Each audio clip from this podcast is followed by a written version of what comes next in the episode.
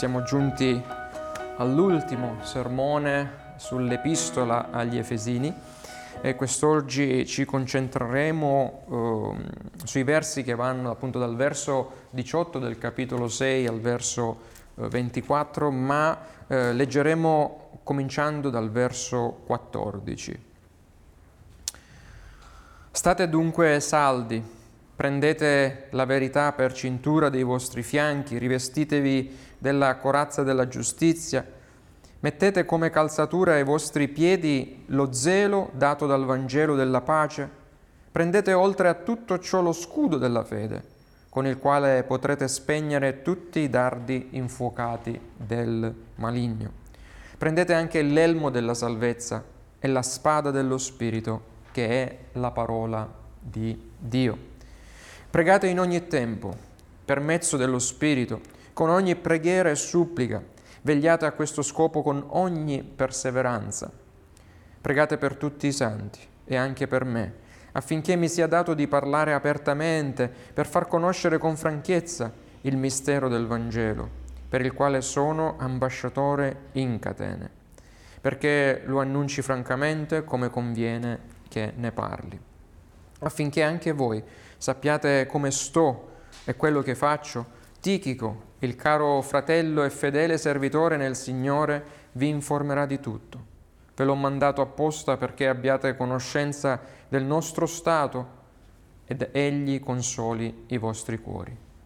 Pace ai fratelli e amore con fede da Dio Padre e dal Signore Gesù Cristo. La grazia sia con tutti quelli che amano il nostro Signore Gesù Cristo con amore inalterabile. Amen. Vogliamo pregare. Padre Santo e Dio nostro, chiediamo la benedizione del tuo Santo Spirito affinché Egli apra i nostri cuori alla comprensione della tua parola, la quale è sempre utile a insegnare, a riprendere, a correggere, a educare alla giustizia, in modo che nei tuoi figli, noi tuoi figli possiamo essere completi e ben preparati ed equipaggiati per ogni opera buona che tu hai preparata per noi affinché la compiamo a testimonianza della nostra salvezza ricevuta in Cristo. Dacci grazia quest'oggi di contemplare ancora di più la bellezza del Signore e dell'opera tua in Cristo, nostro Signore, nel cui nome noi ti preghiamo. Amen. Amen.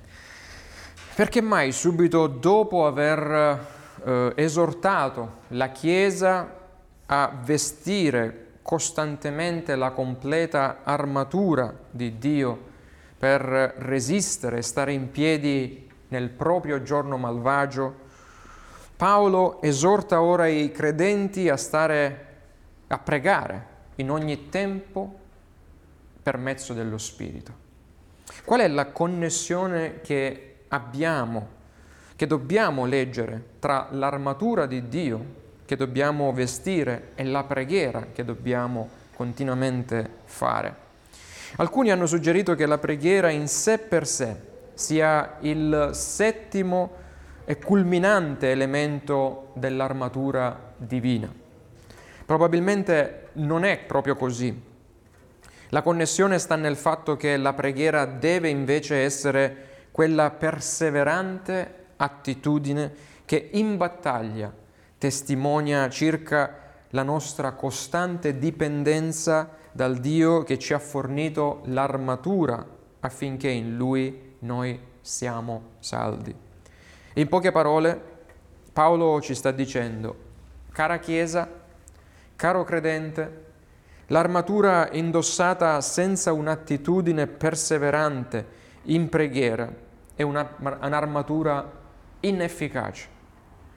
Perciò mentre indossate e utilizzate ogni elemento d'armatura, fatelo in una costante attitudine di preghiera, perché non basta il solo possedere l'armatura, ma è anche fondamentale il saperla usare, passatemi il termine, al momento opportuno e nel modo più opportuno, affinché resistiate e compiate tutto il eh, vostro dovere, sia come Chiesa, sia come simboli membri di Chiesa, nelle nostre vocazioni eh, personali.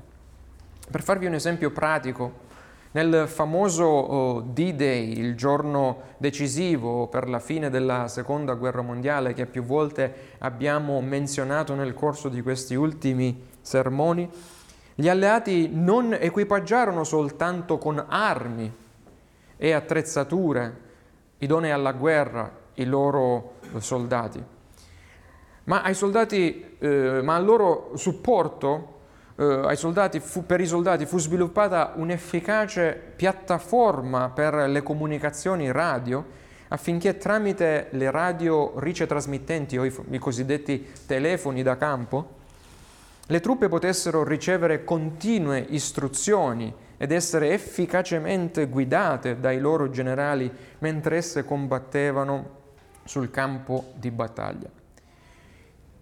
I soldati avrebbero potuto avere in dotazione il più formidabile tra gli arsenali militari, ma senza la logistica radio al loro supporto che dicesse loro fate questo, muovetemi in quella direzione o nell'altra perché il nemico sta cambiando strategia, essi sarebbero stati facilmente annientati dal nemico che invece conosceva bene il campo di battaglia.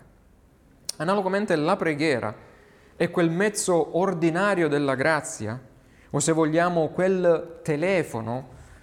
O quella linea di comunicazione che Dio ci ha concesso per ricevere mediante il suo Spirito e la sua parola ogni istruzione, ogni direzione per muoverci non nella nostra, non nella nostra propria, ma nella sua volontà, mentre giornalmente battagliamo nella nostra trincea sia come Chiesa, come corpo locale, che come singoli credenti nelle nostre case o sul nostro posto di lavoro, combattendo con efficacia e non allo sbaraglio, quella che è la nostra doppia battaglia, come abbiamo visto, prima di tutto contro il nostro peccato, contro noi stessi e poi contro Satana.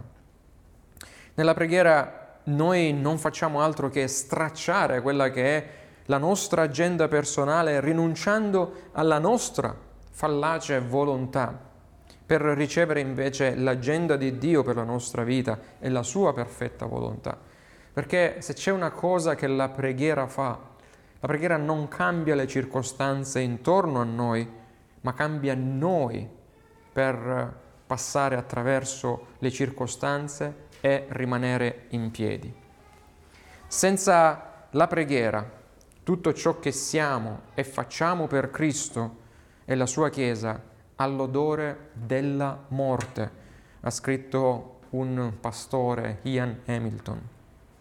Nella preghiera sincera noi siamo invece umiliati, siamo invece confinati e sospinti a occupare il posto che ci spetta. Non siamo noi che ci ergiamo ad autori e facitori della nostra vita.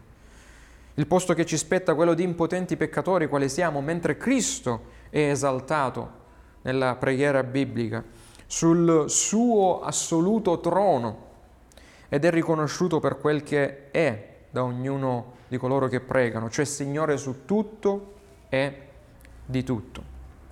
Nella preghiera poi confessiamo la nostra totale dipendenza da Lui. Infatti, se adesso eh, respiriamo la sua aria, se vediamo la sua luce o possiamo nutrirci con gli elementi che la sua terra graziosamente ci dona, è tutto per sua grazia e nulla per nostro merito. La preghiera semplicemente ci mette a nudo per quel che siamo. Infatti, come disse Robert Murray McChain, un credente è quel che egli è sulle sue ginocchia davanti a Dio e niente più. Dunque è saggio chiederci, è la nostra preghiera un aspetto fondamentale o accessorio della nostra vita personale o nella vita comunitaria della nostra Chiesa? Stiamo vestendo l'armatura divina in una orante e coscienziosa dipendenza dallo Spirito Santo o è invece l'assenza della perseverante preghiera il motivo della nostra eventuale debolezza spirituale. Nonostante da bravi riformati quali siamo abbiamo ben compreso e abbastanza bene la verità o alcune delle verità su Dio, sulla giustificazione di Cristo, su ciò che è lo scudo della fede e così via. Come afferma John Stott, la cruda realtà è che senza la preghiera siamo troppo deboli e flaccidi per resistere alla potenza delle forze del male. Carissimi, so bene che se vuoi o se vogliamo denudare o umiliare un credente, basta chiedergli sua di, sulla sua vita di preghiera. Ma desidero precisare che io non vi parlo dalla posizione di chi vuole farvi la morale. Anzi, per me oggi è particolarmente scomodo, scomodo, stare da questa parte del pulpito per via della mia mancanza, personale mancanza, nei confronti della preghiera a Dio. Questa è una esortazione per me in primis. E questo è un passo che mette a nudo la mia mancanza davanti a Dio. Proprio per l'importanza che la preghiera riveste, Paolo, dopo aver abbondantemente annunciato nella parte dottrinale, la prima parte dell'epistola, la meravigliosa salvezza operata da Dio, il famoso indicativo, ciò che Dio ha fatto per noi, e dopo aver presentato nella seconda parte dell'epistola, quella etica, quella piena di imperativi, poiché avete ricevuto questo, fate questo, eh, come dobbiamo camminare alla luce del Vangelo ricevuto. Adesso Paolo conclude questa epistola dicendo, mi raccomando, non vanificate ciò che avete ricevuto e ciò che siete in Cristo. Non arrivate alla fine dei vostri giorni terreni avendo barcollato, avendovi barcamenati in questa vita da credenti, mancando di vivere pienamente ciò che siete in Cristo.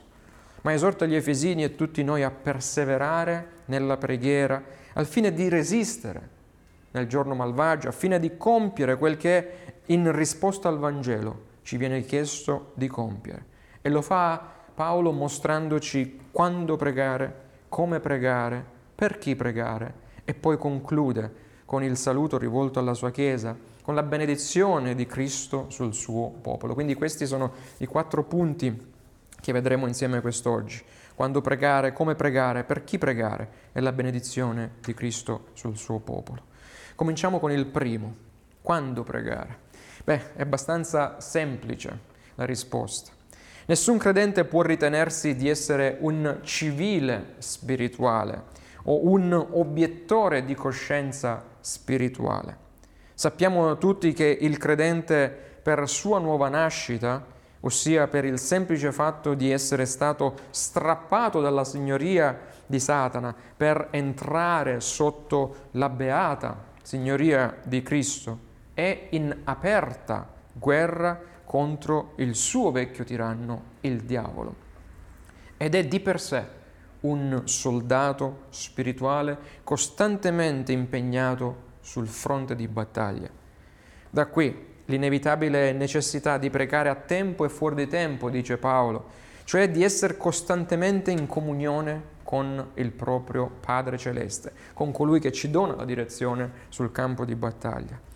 Ci viene abbastanza facile pensare che se un soldato regolare si trova ad essere isolato in battaglia, cioè non può più comunicare con il resto del suo esercito, delle truppe, ed è circondato da truppe nemiche, quel malcapitato può quasi certamente considerarsi un soldato morto.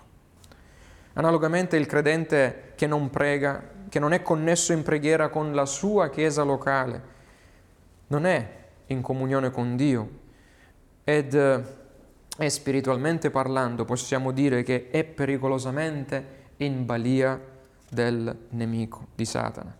Vegliate e pregate, esortò il Signore nel Getsemani. Fu l'inosservanza infatti di quest'ordine che portò gli apostoli nelle dolorose ore successive alla loro disastrosa slealtà, al fallimento. Una simile disobbedienza al comando di Paolo, al nostro, cioè una simile nostra disobbedienza al comando di Paolo agli Efesini e a tutta la Chiesa di stare fermi e saldi nella preghiera, porta anche noi oggi a commettere lo stesso naufragio spirituale. Il credente saggio, che desidera invece resistere e stare saldo in Cristo, è sobrio, veglia, prega in ogni stagione nella sua vita, sia quando i bombardamenti infuriano che quando cessano temporaneamente. Egli sa che il suo mortal nemico, il diavolo, come scrive eh, Pietro, non dorme mai, anzi, va attorno come un leone ruggente cercando chi possa divorare sempre. E Paolo dunque ci spinge a vivere la nostra vita coram Deo, cioè davanti alla presenza di Dio mediante la preghiera, appunto. Perché è nella preghiera che noi riceviamo direzione per, dove, per sapere dove andare conforto nel momento dello sconforto più buio e rassicurazione quando lo spavento piomba su di noi, sia quando navighiamo nella gran bonaccia, cioè quando tutto va bene, che nel mezzo della nostra burrasca. Una vita di preghiera perseverante diviene tanto più urgente poi se riflettiamo sul fatto che il Tempio dell'Antico Testamento era la casa di preghiera per il popolo di Dio, come è scritto in Isaia e troviamo anche in Matteo sulle parole di Gesù.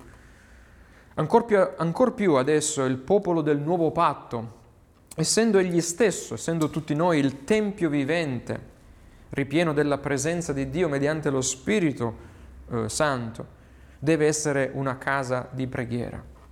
Dunque dobbiamo pregare in ogni tempo, per non abbassare mai la guardia, dice Paolo, ma non solo, come ha ben eh, compreso, espresso Calvino, bisogna pregare in modo per appropriarsi e beneficiare al meglio delle risorse, di quell'arsenale spirituale che Dio ci ha provveduto in Cristo e di cui abbiamo letto in Efesini capitolo 1 e eh, 3 e così via. Calvino scrisse infatti, e quindi mediante il beneficio della preghiera, che raggiungiamo quelle ricchezze che ci sono esposte presso il Padre Celeste. Ed è altresì vero che con la preghiera scaviamo i tesori che sono stati indicati dal Vangelo del Signore e che la fede ha guardato.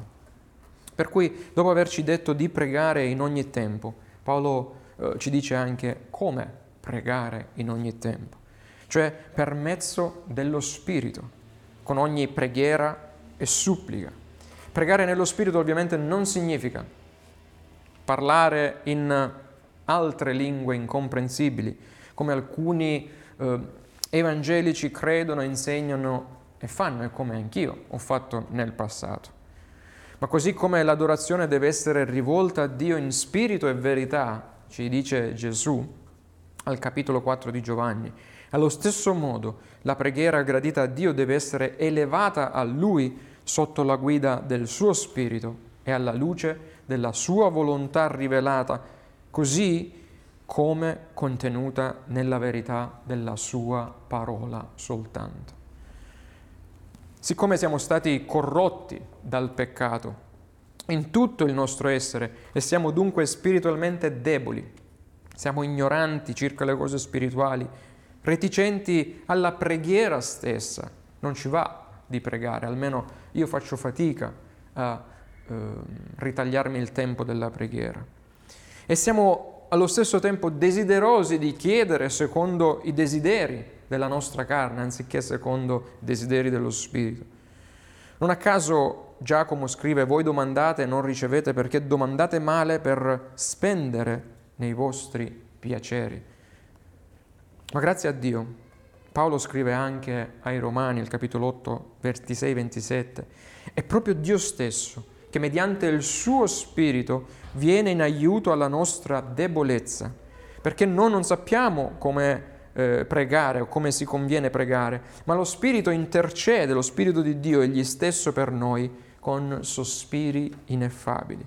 Cioè lo Spirito ci aiuta nelle nostre mancanze rendendoci in grado di comprendere prima la volontà rivelata di Dio, capire poi per chi, per cosa o come deve essere compiuta la preghiera gradita a Dio, operando e vivificando nei nostri cuori quell'apprendimento, quegli affetti e quelle grazie che sono necessarie, scrive il Catechismo Maggiore di Westminster, per pregare in accordo alla volontà di Dio così come rivelata nella Scrittura. Vedete, affinché l'armatura di Dio sia efficace in noi, noi abbiamo bisogno di pregare a Dio. Quindi affinché l'armatura sia efficace in noi, noi abbiamo bisogno di pregare a Dio. Non è un vestirci meccanicamente del Vangelo di Cristo, ma per poter pregare efficacemente a Dio, paradossalmente noi abbiamo bisogno dell'intera armatura di Dio. C'è un collegamento tra la preghiera e l'armatura. Ripeto, affinché l'armatura di Dio sia efficace in noi, noi dobb- abbiamo bisogno di pregare a Dio, ma per poter pregare efficacemente a Dio noi abbiamo bisogno dell'intera armatura di Dio. Mi spiego meglio. Coloro che pregano secondo la carne, cioè secondo il loro spirito decaduto, non secondo lo spirito di Dio, non vedranno mai, non potranno mai vedere l'esaudimento delle loro preghiere, perché hanno una mancanza di conoscenza della verità di Dio così come rivelata nella Bibbia.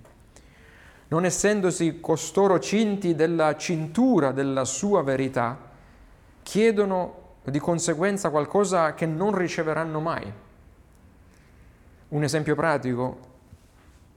Quante volte abbiamo ascoltato la preghiera, Signore, Signore, per le tue lividure ordino alla mia malattia di cessare o di guarire. Tale preghiera non può essere soddisfatta perché è contraria alla scrittura, alla volontà di Dio. La guarigione che le lividure di Cristo hanno portato attraverso la sua obbedienza attiva e passiva, in questo caso, non è quella fisica nostra, ma quella spirituale, la guarigione spirituale dal peccato, dall'ira divina e dunque dalla morte eterna. Vedete, l'ignoranza della verità porta a preghiere antibibliche. Così come colui che non ha indossato la corazza di giustizia e non è salvato di conseguenza, ossia non è stato giustificato da Cristo, non può mai essere accettato né tantomeno ascoltato dal Padre di Gesù Cristo. Domanda. Qui siamo in un mondo, diciamo, in una nazione che per la gran parte si definisce cristiana, quindi abbiamo la Chiesa cattolica romana, alcune chiese protestanti. E la mia domanda è, può colui che si definisce un cattolico, che non crede nella giustizia imputata di Cristo, in questa fondamentale dottrina,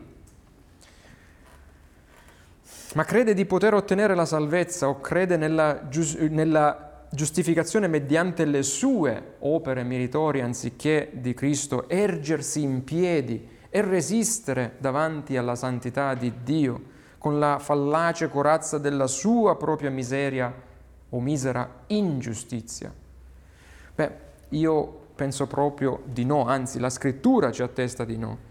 Come scrisse anche Charles Hodge, un uh, presbiteriano uh, del passato, coloro che cercano di affidarsi alla loro ragione, alla loro tradizione, alla loro convinzione speculativa, alla loro ortodossia morta, indossano una corazza di ragnatele, non la corazza della giustizia di Cristo, ma una corazza di ragnatele che mai può reggere contro Satana, figuriamoci contro il Dio tre volte santo che ci accetta come figli soltanto se siamo rivestiti della perfetta giustizia del suo unigenito figlio.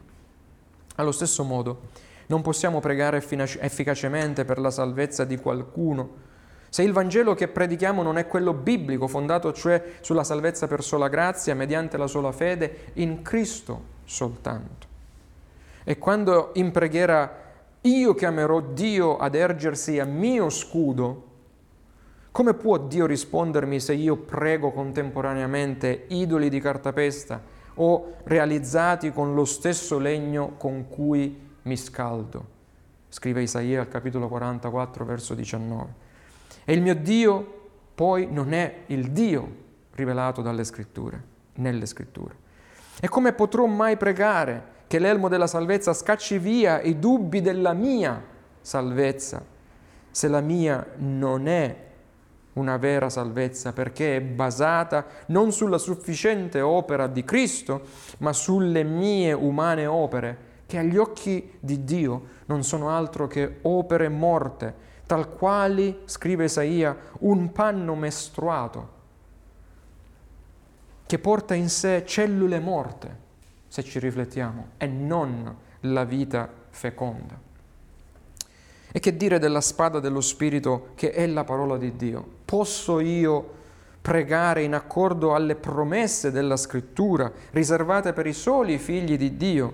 se lo Spirito di Dio non mi ha prima aperto gli occhi spirituali per comprendere il significato delle scritture nelle quali le preziose promesse sono rivelate. Vedete, Bibbia, nella Bibbia troviamo innumerevoli esempi di preghiera. Abbiamo il prezioso esempio del libro dei Salmi, i quali non sono altro che ferventi preghiere e suppliche scritte per ogni stagione di sofferenza o di gioia che il credente può sperimentare nel suo pellegrinaggio terreno.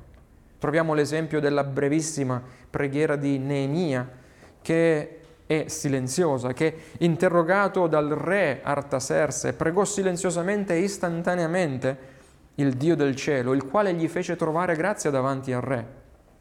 Abbiamo poi la preghiera di Daniele che invece pregava ad alta voce e tre volte al giorno in maniera sistematica. Abbiamo preghiere di adorazione, di confessione, ringraziamento, di supplica, ma quel che le accomuna tutte è il fatto che esse sono elevate da credenti in trincea per mezzo del medesimo Spirito di Dio. La preghiera non solo unisce e mette in comunione verticalmente il credente con Dio, ma unisce e mette in comunione orizzontalmente il credente con gli altri credenti. Infatti, mentre in precedenza Paolo aveva detto agli Efesini che è solo insieme a tutti i santi che si può conoscere l'amore di Cristo che sorpassa ogni conoscenza, quindi è solo nel dimorare insieme che possiamo comprendere di più le profondità di Cristo. Lo leggiamo al, verso, al capitolo 3, verso 18. Adesso egli esorta, ci esorta ad innalzare preghiere per tutti i santi, per lui e per chi come lui predica il Vangelo. Quindi questo, così entriamo nel nostro terzo punto, per chi pregare. La battaglia in cui i credenti sono coinvolti non è una guerra privata. Qui non stiamo combattendo una guerra privata. Noi credenti siamo tutti nella stessa battaglia e stiamo tutti combattendo sotto gli stessi colori del nostro capitano, Gesù Cristo. In preghiera intercediamo, noi intercediamo con tutta la Chiesa, al nostro Padre comune e per tutta la Chiesa dei suoi santi. Per questo Paolo scrisse alla Chiesa di Corinto che se un membro del corpo soffre, tutto il corpo soffre proprio perché in quanto innestati e in comunione ed in unione con Cristo, noi siamo tutti in unione e in comunione gli uni con gli altri. Nella Chiesa di Efeso c'erano purtroppo fazioni e divisioni. I gentili malvolentieri pregavano per gli ebrei e viceversa, ma Cristo nella sua persona e con la sua perfetta opera ha abbattuto ogni muro di separazione che il peccato ha eretto contro Dio e contro il nostro prossimo. Per cui quando Paolo esorta a pregare per tutti i santi, lui non fa distinzione di provenienza, di razza, di sesso, di posizione sociale, né tantomeno noi come Chiesa presbiteriana di Lecce. Dobbiamo creare distinzioni denominazionali in preghiera, elevando supplicazioni solo per i salvati riformati che la pensano come noi, dimenticandoci o trascurando i nostri fratelli di altre denominazioni che, seppur salvati, non la pensano però come noi. E quindi mi riferisco a tutte le altre denominazioni intorno a noi. Anche tramite la preghiera Noi siamo chiamati a sforzarci, dice Paolo, di conservare l'unità dello Spirito con il vincolo della pace, perché Cristo ha dato vita ad un corpo solo, la sua Chiesa, in quanto uno solo è lo Spirito, come pure aveva un solo Signore, una sola fede, un solo battesimo, un solo Dio e Padre di tutti, che è al di sopra di tutti e fra tutti e in tutti. Ma Paolo nel chiedere agli Efesini di pregare per tutti i santi, chiede di pregare anche per lui. E cosa da non poco vi invito a notare che lui non chiede che sia pregato per la sua liberazione o che le sue catene possano essere allentate, ma chiede invece intercessioni affinché lui resista, stia fermo in Cristo e porti a compimento le opere che Dio ha preparato per lui. Questo dimostra che Paolo è un credente rivestito e che sta usando bene la completa armatura di Dio. Egli infatti prega e chiede preghiera in accordo al proposito di Dio per la sua vita, per la gloria di Dio e per la benedizione di quanti sono esposti al suo ministero. E così dovremmo pregare tutti noi. Paolo, l'ambasciatore di Cristo in catene, prigioniero non di Nerone, ma di Cristo, chiede che la Chiesa di Cristo interceda affinché gli sia concessa chiarezza nel predicare il Vangelo di Cristo, anche in prigione, e allo stesso tempo franchezza per proclamare tutta la verità di Cristo senza compromessi, anche davanti ai nemici di Cristo, allo stesso Nerone che poi lo avrebbe in futuro condannato a morte. Carissimi, chiarezza nell'esporre il messaggio e coraggio nel predicare tutto il contenuto del Vangelo sono eh, le due cose più importanti, più cruciali per l'autentica predicazione cristiana. E noi come Chiesa di Cristo dobbiamo intercedere nello stesso tempo per tutti i predicatori chiamati da Cristo, così come anche vi chiedo di intercedere per me, per chiarezza, coraggio nel ministero della predicazione affidatemi magari anche sintesi, soprattutto sintesi. Certo è importantissimo che voi intercediate affinché io predichi a voi tutto il consiglio di Dio nella potenza e chiarezza dello Spirito e senza ovviamente alterare la verità di Dio. Ma desidero incoraggiare tutti voi a stimare ugualmente importante la vostra personale vocazione, come degna di un altrettanto importante soggetto di preghiera e di intercessione di tutta la Chiesa perché essendo tutti parte di un solo corpo, chi essendo mano, come per esempio a casalinga, chi piede come un operaio, chi bocca come un insegnante, un maestro, maestra, chi orecchio come uno studente, siamo tutti chiamati a svolgere al meglio delle nostre possibilità il nostro dovere vocazionale per dare gloria a Dio e per benedire l'intero corpo di Cristo. È vero, fratelli e sorelle, in questa ricchissima epistola, definita da tanti la quintessenza del Vangelo, Paolo ci esorta a scalare le vette della fede e della vita cristiana. Come singoli credenti, come coppia nelle nostre case, nelle nostre famiglie e eh, come Chiesa di Cristo. Ma egli non lo fa come volendo appesantire le nostre vite con un carico che non possiamo portare o con un'altezza che non possiamo mai raggiungere. Lo scopo di questa epistola non è appesantire i credenti, ma alleggerirli facendoli guardare a Cristo. Nel corso dell'epistola ha invitato tutti noi che siamo stanchi, che siamo schiacciati da questa battaglia terrena ad andare a Cristo con le nostre debolezze con i nostri problemi, con le nostre tante cadute, perché in Cristo soltanto noi troviamo il nostro ristoro e riposo. Cristo infatti invita noi peccatori a deporre il nostro carico, a prendere il suo gioco sopra di noi, perché il suo gioco è dolce e il suo carico è leggero, ci ha detto il Signore, in virtù del fatto che Egli ha soddisfatto perfettamente la giustizia richiesta dalla legge per noi che siamo il suo popolo, sapendo inoltre che è il suo Spirito Santo che giorno dopo giorno rafforza la nostra grata obbedienza a Lui, come scrive Paolo al capitolo 8 dei Romani e al capitolo 12. Pertanto Paolo ha iniziato questa epistola proclamando l'immensità della benedizione spirituale con cui i credenti sono da Dio Padre benedetti nei luoghi celesti. Se ricordate al capitolo 1, verso 3, e conclude questa epistola, e concludiamo anche noi l'esposizione di questa epistola, dichiarando la certa benedizione di Dio, di Cristo, sul popolo di Dio. Che la pace sia con tutti i nostri fratelli e sorelle. Questa è una mia traduzione eh, degli ultimi due versi. Che la pace sia con tutti i nostri fratelli e sorelle. Possa l'amore di Dio riposare su di voi nel vostro credere. La grazia sia con tutti quelli che amano il Signore nostro Gesù Cristo, che abita nell'incorruttibilità. Questa è una benedizione così speciale che niente e nessuno potrà mai strapparci, perché con essa Dio mette il suo nome sulla sua Chiesa, sul suo popolo, benedicendola con la sua pace per sempre. Cari in Cristo, sicuramente la nostra vita non sarà senza problemi, anzi, saremo magari bombardati nei giorni a venire da tanti e tanti problemi, ma a Dio, ma a noi rimane la pace di Dio, la shalom di Dio, di Dio Padre che ci attesta che nel suo eterno amore per Cristo Egli ci ha grandemente favoriti ed amati nella sua grazia. Tale pace è radicata nel suo amore, non nelle nostre prestazioni, non nelle nostre opere, il quale amore è la sorgente del Vangelo che ci ha salvato dalle tenebre e dalla morte del regno di Satana, portandoci nella luce, nella vita e nella libertà di essere figli di Dio.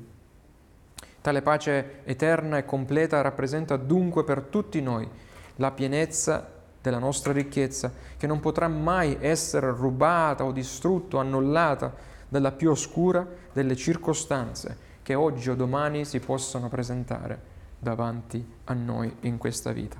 A Dio dunque sia e solo a Lui in Cristo tutta la gloria. Amen. Vogliamo pregare. Padre Celeste, ti ringraziamo per il Vangelo di Cristo, così come ci è stato rivelato in questa passeggiata che abbiamo condotto insieme attraverso questa epistola. Grazie per la, certa, per la certezza che noi, tuoi redenti, possediamo in virtù dell'unione e comunione con il nostro Signore. E grazie a Lui, se noi ora abbiamo accesso e godiamo delle tue indicibili benedizioni. E se con lui ora sediamo nei luoghi celesti e non più al guinzaglio di Satana. Grazie perché nulla può separarci dal tuo amore per noi che è in Cristo Gesù, nostro Signore. Preghiamo che quando la battaglia infuria intorno a noi e dentro di noi, tu possa aiutarci a difenderci con ogni elemento del Vangelo che è la tua benedetta armatura e aiutaci a farlo in preghiera, in modo dipendente e connesso gli uni con gli altri, in qualità di un unico corpo in Cristo qual siamo. Aiutaci ad essere audaci nel predicare e con coraggio condividere tutto l'Evangelo, la legge prima e la grazia poi in Cristo. In questo giorno e nei giorni a venire noi chiediamo tutto questo, Padre, per i soli meriti e per l'amore di Gesù Cristo che è stato riversato da te per noi. Amen.